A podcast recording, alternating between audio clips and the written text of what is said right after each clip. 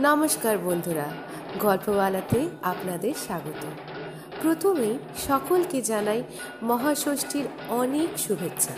আশা করছি সকলের পুজো দুর্দান্ত কাটছে।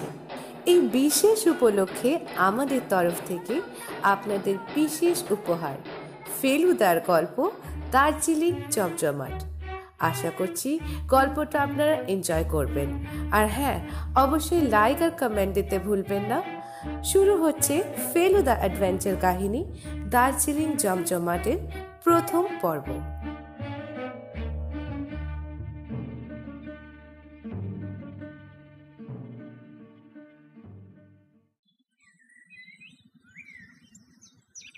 সুখবর বলে মনে হচ্ছে?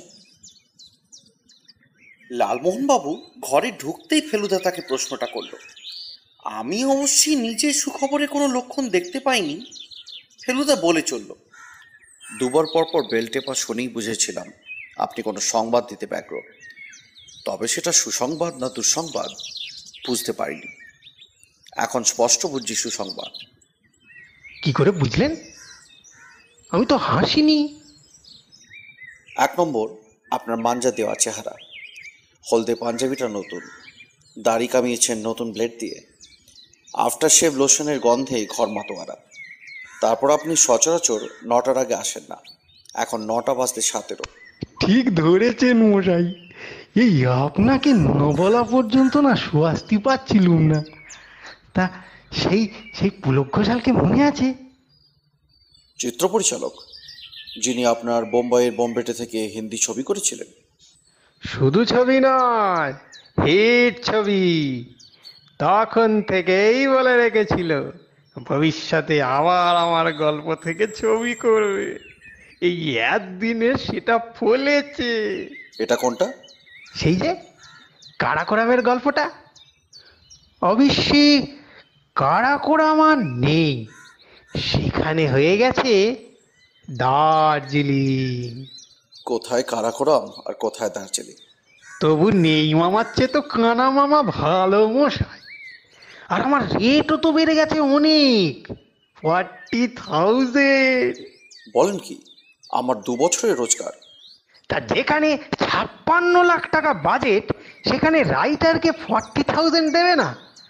ওখানে টপ অভিনেতারা কত পায় জানেন? তা মোটামুটি জানি বই কি। তবে আমার এই ছবিতে হিরো করছে রাজেন রায়না। সে নিচ্ছে বারো লাখ। আর ভিলেন করছে মহাদেব ভার্মা। ওর রেট তো আরও বেশি। সবে পাঁচটা ছবি করেছে কিন্তু সব কটাই একেবারে সিলভার জুবিলি হিট। তা পুলক ঘোষাল আপনার তো পেয়ারের আপনাকে দার্জিলিং ডাকলো না? সেইটে বলতেই তো আশা। ডাকবে না মানে? ওর গ্র্যান্ডফাদার ডাকবে? আর আমাকে একা নয়। আমাদের তিনজনকেই ডেকেছে। অবশ্যই আমি বলেছি ইনভিটেশনের দরকার নেই। আমরা এমনিই যাব। কি, ঠিক বলি দি শেষ কবে গেছি দার্জিলিং? মনেই নেই। শুধু এইটুকু মনে আছে যে, ফেলুদার গোয়েন্দাগিরি শুরু দার্জিলিংয়ে। আমি ছিলাম খুব ছোট।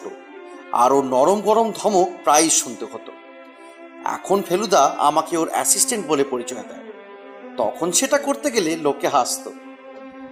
বেশ কিছুদিন থেকেই মনে হচ্ছে যে আবার দার্জিলিং গেলে বেশ হয়। কিন্তু গত পাঁচ ছ বছরে ফেলুদার পসার বেড়েছে অনেক। সেই সঙ্গে অবশ্যই রেটও বেড়েছে।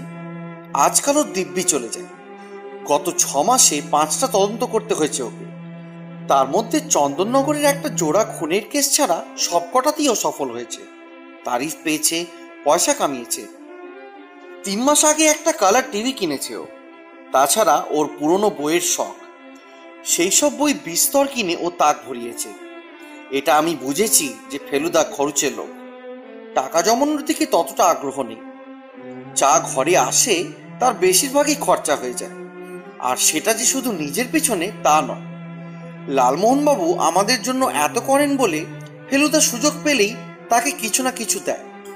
আফটার শেভ লোশনটা ওরই দেওয়া, সেটা স্পেশাল অকেশনে লালমোহনবাবু ব্যবহার করেন। বোঝাই যাচ্ছে আজকে সেরকমই একটা দিন।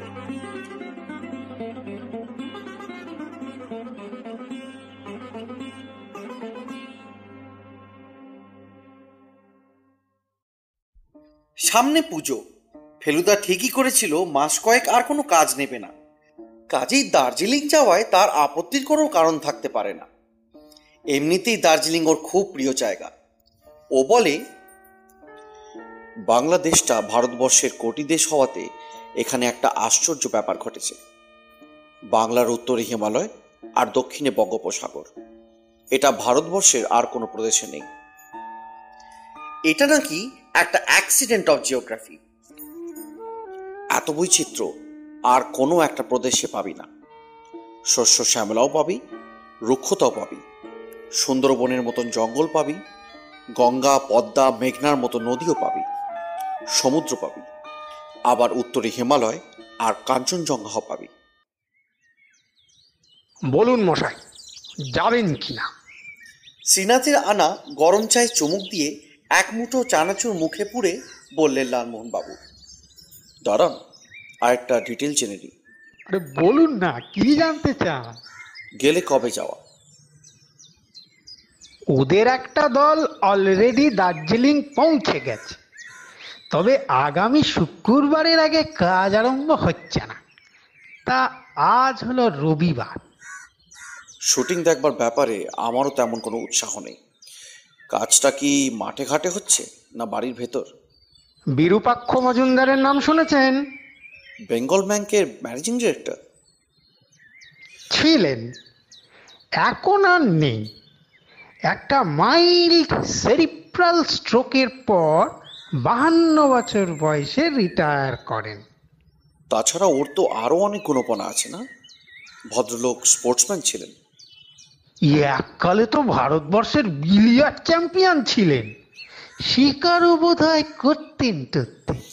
ওর একটা শিকার কাহিনী একটা পত্রিকায় পড়েছি। এ খুব বড় ফ্যামিলির ছেলে। এর পূর্বপুরুষ পূর্ববঙ্গের নয়নপুরের জমিদার ছিলেন। দার্জিলিংয়ে ওদের একটা পুরনো বাড়ি আছে। ওই একতলা বাংলো টাইপের বাড়ি। বেশ ছড়ানো। ষোলোখানা ঘর। বিরূপাক্ষ মজুমদার রিটায়ার করার পর সেখানে গিয়েই থাকেন। ওদের বাড়ির দুখানা ঘরে কিছু শুটিং হবে। পারমিশনও হয়ে গেছে। বাকি শুটিং বাইরের নানান জায়গায় ছড়িয়ে ছিটিয়ে হবে। ও, ওরা তো মাউন্ট এভারেস্ট হোটেলে রয়েছে। আমরা অন্য কোনো হোটেলে থাকতে পারি। সেই ভালো। ফিল্ম পার্টির সঙ্গে অতিরিক্ত মাখামাখিটা আমার পছন্দ হয় না। দার্জিলিংয়ে ইদানিং অনেক নতুন হোটেল হয়েছে। তার একটাতে থাকলেই হলো। আমি বললাম হোটেল কাঞ্চনজঙ্ঘার একটা বিজ্ঞাপন দেখেছি কাগজে। ঠিক বলেছিস আমিও দেখেছি। তাহলে আর কি ব্যবস্থা করে ফেললেই হয়।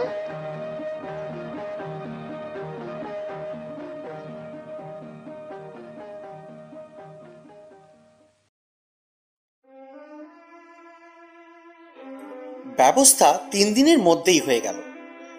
বৃহস্পতিবার তিরিশে সেপ্টেম্বর দুপুরে এয়ারপোর্টে গিয়ে দেখি আমাদের সঙ্গে পুলক ঘোষালও চলেছেন। আর সে সঙ্গে চলেছে ছবির হিরো, হিরোইন আর ভিলেন। লালমোহনবাবুর গল্পে কোনো হিরোইন ছিল না, সেটা বুঝলাম এরা ঢুকিয়েছেন। পুলক ঘোষাল ফেলুদাকে দেখে এক গাল হেসে বললেন, লালুদার গল্প হওয়াতে আবার আপনাদের সঙ্গে দেখা হয়ে গেল।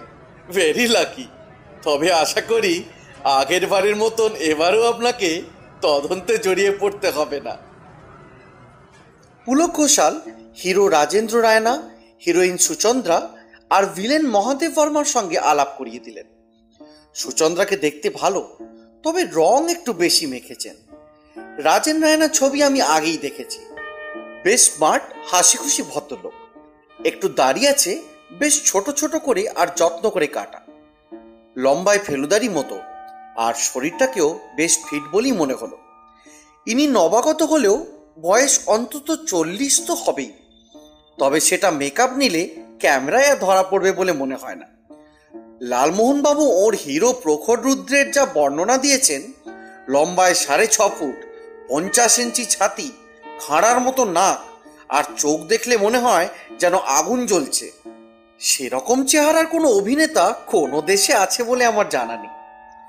আমার সবচেয়ে ইন্টারেস্টিং লাগল মহাদেব বর্মাকে ইনি হলেন যাকে ইংরেজিতে বলে পালিশ করা ভিলেন চোখ দুটো ঢুলু ঢুলু, ঠোঁটের কোণে মৃদু হাসি, নাকের নিচে সরু চারা দেওয়া গোঁ। দেখে মনে হয় প্রয়োজনে খুন করতে কিছুমাত্র দ্বিধা করবেন না। তার ওপর দেখলাম ভদ্রলোক পারফিউম ব্যবহার করেছেন। তাতে বোঝা যায় ইনি শৌখিনও বটে। পারফিউম অবশ্যই রাজেন্দ্র রায়নাও মেখেছেন তবে তার অন্য গন্ধ। ফেলুদা পরে বলেছিল যে মহাদেব বর্মার সেন্টটা হচ্ছে ডেনিম আর রায়নারটা হচ্ছে ইয়ার্ডলি ল্যাভেন্ডার।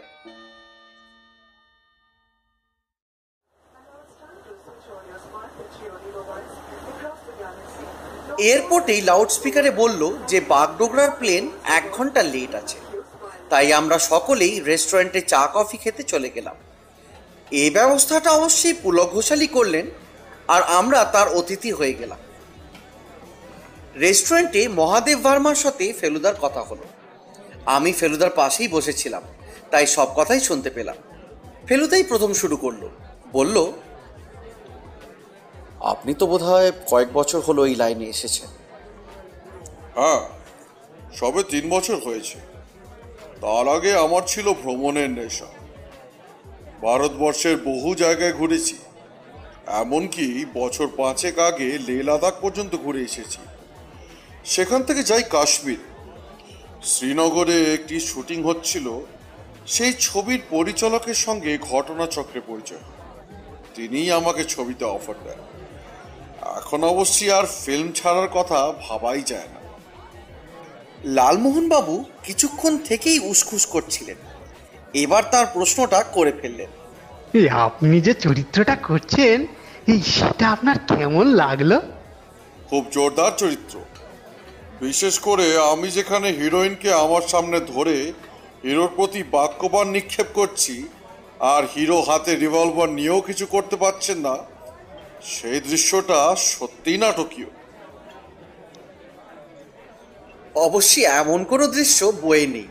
লালমোহন বাবুর মুখের হাসিটা তাই কেমন যেন শুকিয়ে গেল। এবার মহাদেব বর্মা ফেলুদাকে একটা প্রশ্ন করলেন। আপনি তো গোয়েন্দা বলে শুনলাম। তা গোয়েন্দা তো শুনেছি একজন মানুষকে দেখেই তার বিষয়ে অনেক কিছু বলে দিতে পারে। আপনি আমাকে দেখে কিছু বলুন তো দেখি। গোয়েন্দারা অবশ্যই জাদুকর না। তারা যেটুকু বোঝেন তার কিছুটা পর্যবেক্ষণের জোরে। আর কিছুটা মনস্তত্ত্বের সাহায্যে। এ দুটোর ভিত্তিতে এইটুকু বলতে পারি যে আপনি কিছুটা নিরাশ বোধ করছেন। কেন? কারণ আপনি প্রায়ই কথা বলতে বলতে এদিক ওদিক দেখছেন।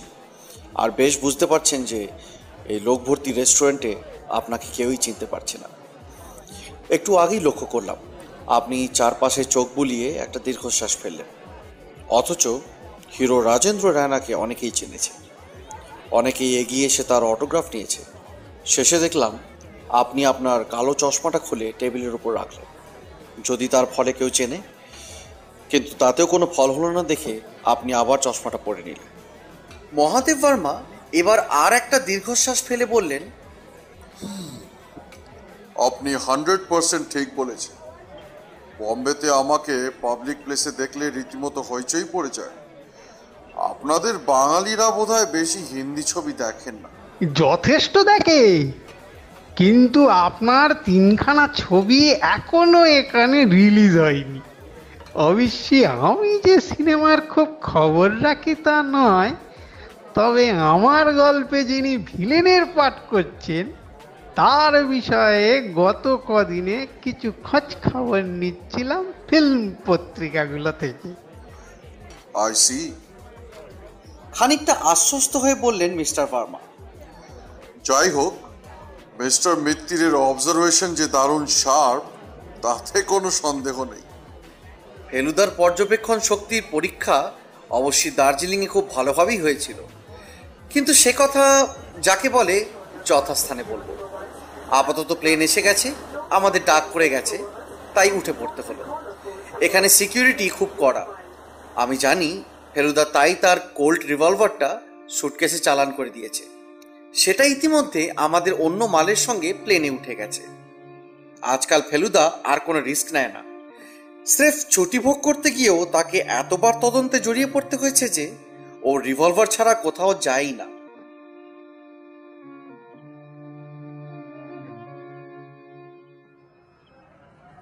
সিকিউরিটি থেকে লাউঞ্জে গিয়ে বসার দশ মিনিটের মধ্যেই ডাক পড়ল। The flight to Bagdogra is ready for departure আমরা তিনজন আর সেই সঙ্গে শুটিংয়ের দল প্লেনে গিয়ে উঠল। এখন আমরা সমতল ভূমিতে। কিন্তু আর মিনিট পাঁচেকের মধ্যেই উঠে যাব ছ হাজার ফুট উঁচুতে। অক্টোবরের দার্জিলিংয়ে বেশ ঠান্ডা। ভাবতেই মনটা নেচে উঠছে।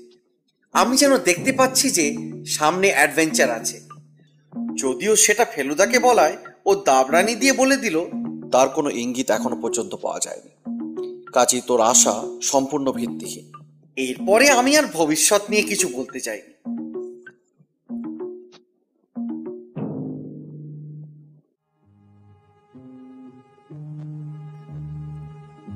কাঞ্চনজঙ্ঘা হোটেলটা দিব্যি ছিমছাম।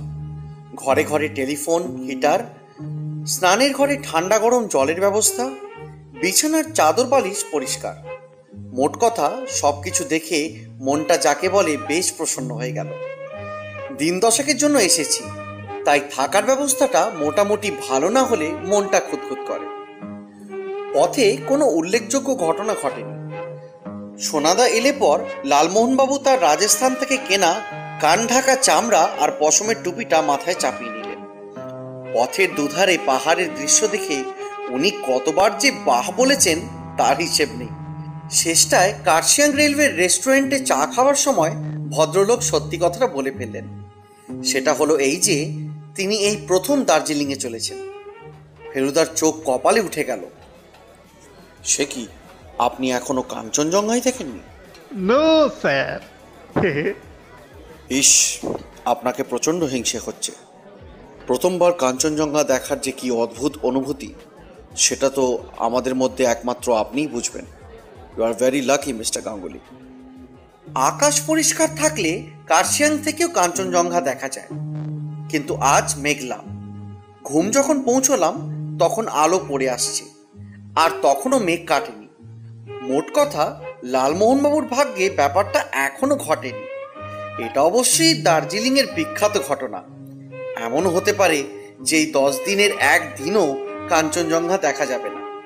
তাহলে অবশ্যই খুবই খারাপ হবে। আমি নিজে এর আগে কাঞ্চনজঙ্ঘা দেখে থাকলেও আবার নতুন করে দেখার জন্য উদ্গ্রীব হয়ে আছি।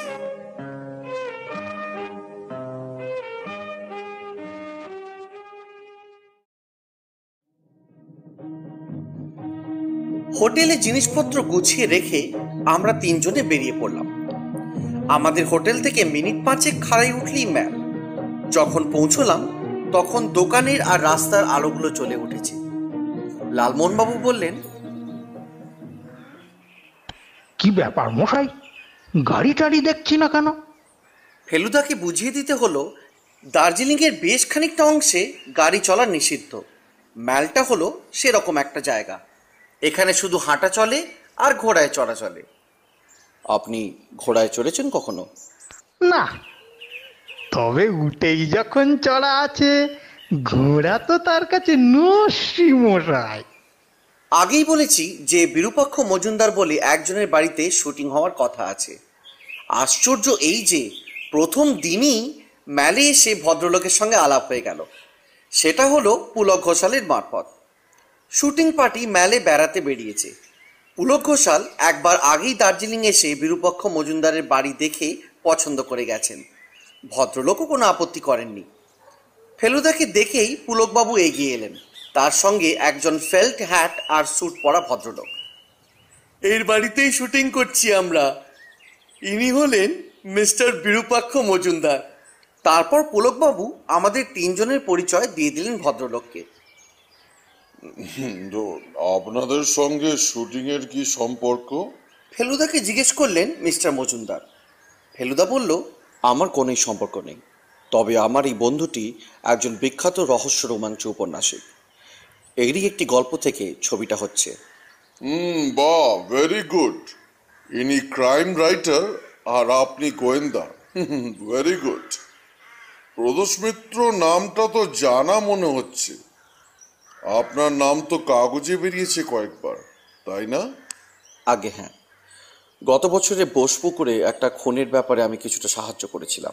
দ্যাটস রাইট তাই চেনা চেনা লাগছিল। আমার আবার একটা বাতিক আছে। আমি খবরের কাগজের খবর সংগ্রহ করি। আমার সতেরো বছর বয়স থেকে এই হবি সব খবর নয়, যাকে বলে একটু গরম খবর। একত্রিশটা খণ্ড হয়েছে সেই খবরের খাতার এখন তো রিটায়ার করেছি। মাঝে মাঝে সেই সমস্ত পুরনো খাতার পাতা উল্টে উল্টে দেখি।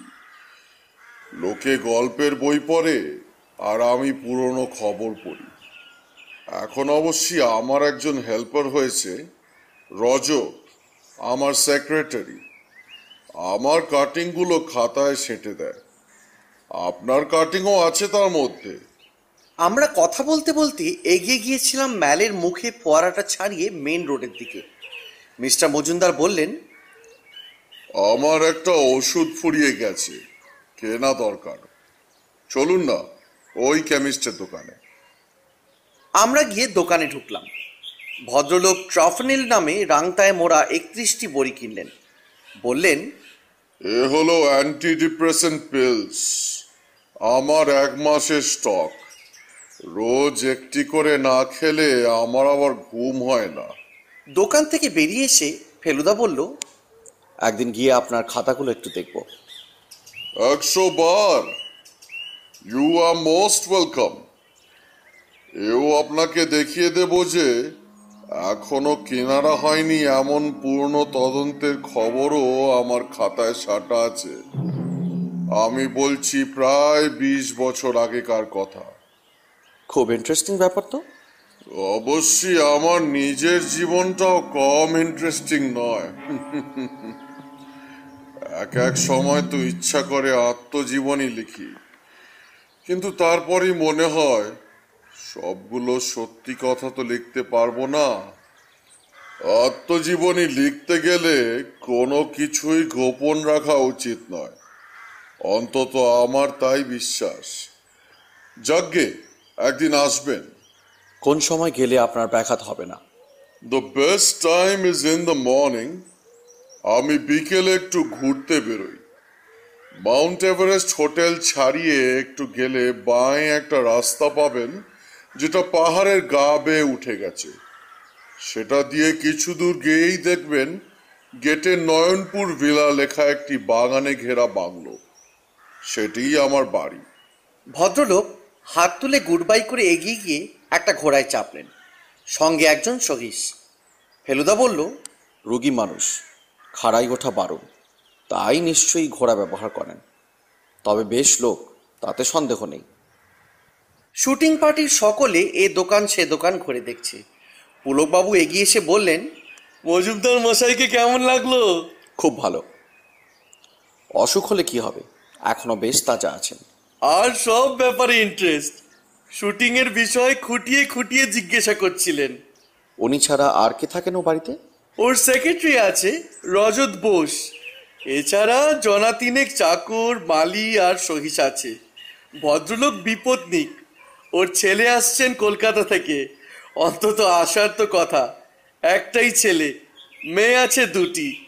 তাদের বিয়ে হয়ে গেছে। তারা কলকাতায় থাকে না। ভদ্রলোকের হবিটা কিন্তু খুব চিত্রাকর্ষক। কাটিং জমানোর কথা বলছেন? হ্যাঁ অনেকটা আমাদের সিধু জ্যাঠার কথা মনে পড়ছে। আমারও যে তা মনে হয়নি তা নয়। তবে সিধু জ্যাঠা শুধু খুন খারাপির খবরই জমান না। ইন্টারেস্টিং খবর হলেই সেটা সেঁটে রাখেন। কথা আর বেশি দূর এগোলো না। পুলকবাবু বললেন শুটিংয়ে অনেক তোড়জোড় আছে। এবার হোটেলে ফিরতে হবে। আগামীকাল খুব হালকা আউটডোরের কাজ রাখা হয়েছে। তার পরের দিন থেকে আর্টিস্ট নিয়ে কাজ শুরু হবে। আর প্রথমেই বিরূপাক্ষ মজুমদারের বাড়িতে কাজ। পুলক ঘোষাল সমেত ফিল্মের দল চলে যাওয়ার পর আমরা ম্যালের কাছেই কেভেন্টারের দোকানের খোলা ছাতে বসে হট চকলেট খেলাম। লালমোহনবাবু খুব তৃপ্তি সহকারে চকলেটে চুমুক দিয়ে বললেন মশাই আমার মন কিন্তু একটা কথা বলছে। কি বলছে? বলছে এ যাত্রা বৃথা যাবে না। বৃথা কেন যাবে? দার্জিলিংয়ে এসছি চেঞ্জে এমন চমৎকার ক্লাইমেট বৃথা কখনো যেতে পারে? পলিউশন ফ্রি হাওয়া শরীর সারতে বাধ্য। আমি সেদিক দিয়ে বলছি না। তবে কোন দিক দিয়ে বলছেন? আমি আপনার পেশার কথা ভাবছি। আমার পেশা? আমার মন কেন জানি বলছে যে আপনাকে কাজে লেগে পড়তে হবে। ফেলুদা একটা চার মিনার ধরিয়ে বলল আসলে মুশকিলটা করেছে আমার পেশা নয় আপনার পেশা। আপনার স্বভাবই হলো অলিতে গলিতে রহস্যের গন্ধ পাওয়া। অবশ্যই যদি তেমন কিছু ঘটেই বসে গড ফরবিড তাহলে ফেলু মিত্তির হাত গুটিয়ে বসে থাকবে না এটা জোর দিয়ে বলতে পারি। এই তো চাই এই তো এবিসিডির পক্ষে উপযুক্ত মনোভাব। এইখানে বলে রাখি এ বি সি ডি হলো ফেলুদাকে দেওয়া লালমোহন বাবুর খেতাব। এর মানে হলো এশিয়াস ব্রাইটেস্ট ক্রাইম ডিটেক্টর। কাজেই উনি ফেলুদাকে মাঝে এবিসিডি বলেও সম্বোধন করে বসেন। আমি জানি না, কিন্তু বিরূপাক্ষ মজুমদারের সঙ্গে যেটুকু আলাপ হলো, তাতে আমারও ভদ্রলোককে বেশ রহস্যজনক চরিত্র বলে মনে হলো। বছরের পর বছর প্রায় একাই দার্জিলিংয়ে পড়ে আছেন। খাতায় গরম গরম খবর সারছেন আর পুরনো খবর পড়ে দেখছেন। অবশ্যই তার মানেই যে তাকে ঘিরে কোনো ক্রাইম ঘটবে, সেটা ভাবার কোনো যুক্তি নেই। আসল কথাটা হচ্ছে কি, ফেলুদা চেঞ্জে গেলেও সেখানে শেষ পর্যন্ত তাকে গোয়েন্দার ভূমিকা নিতে হয়। এটা এতবার দেখেছি যে মন বলছে, এবারও সেটা না হয়ে যায় না। দেখা যাক, কপালে কি আছে।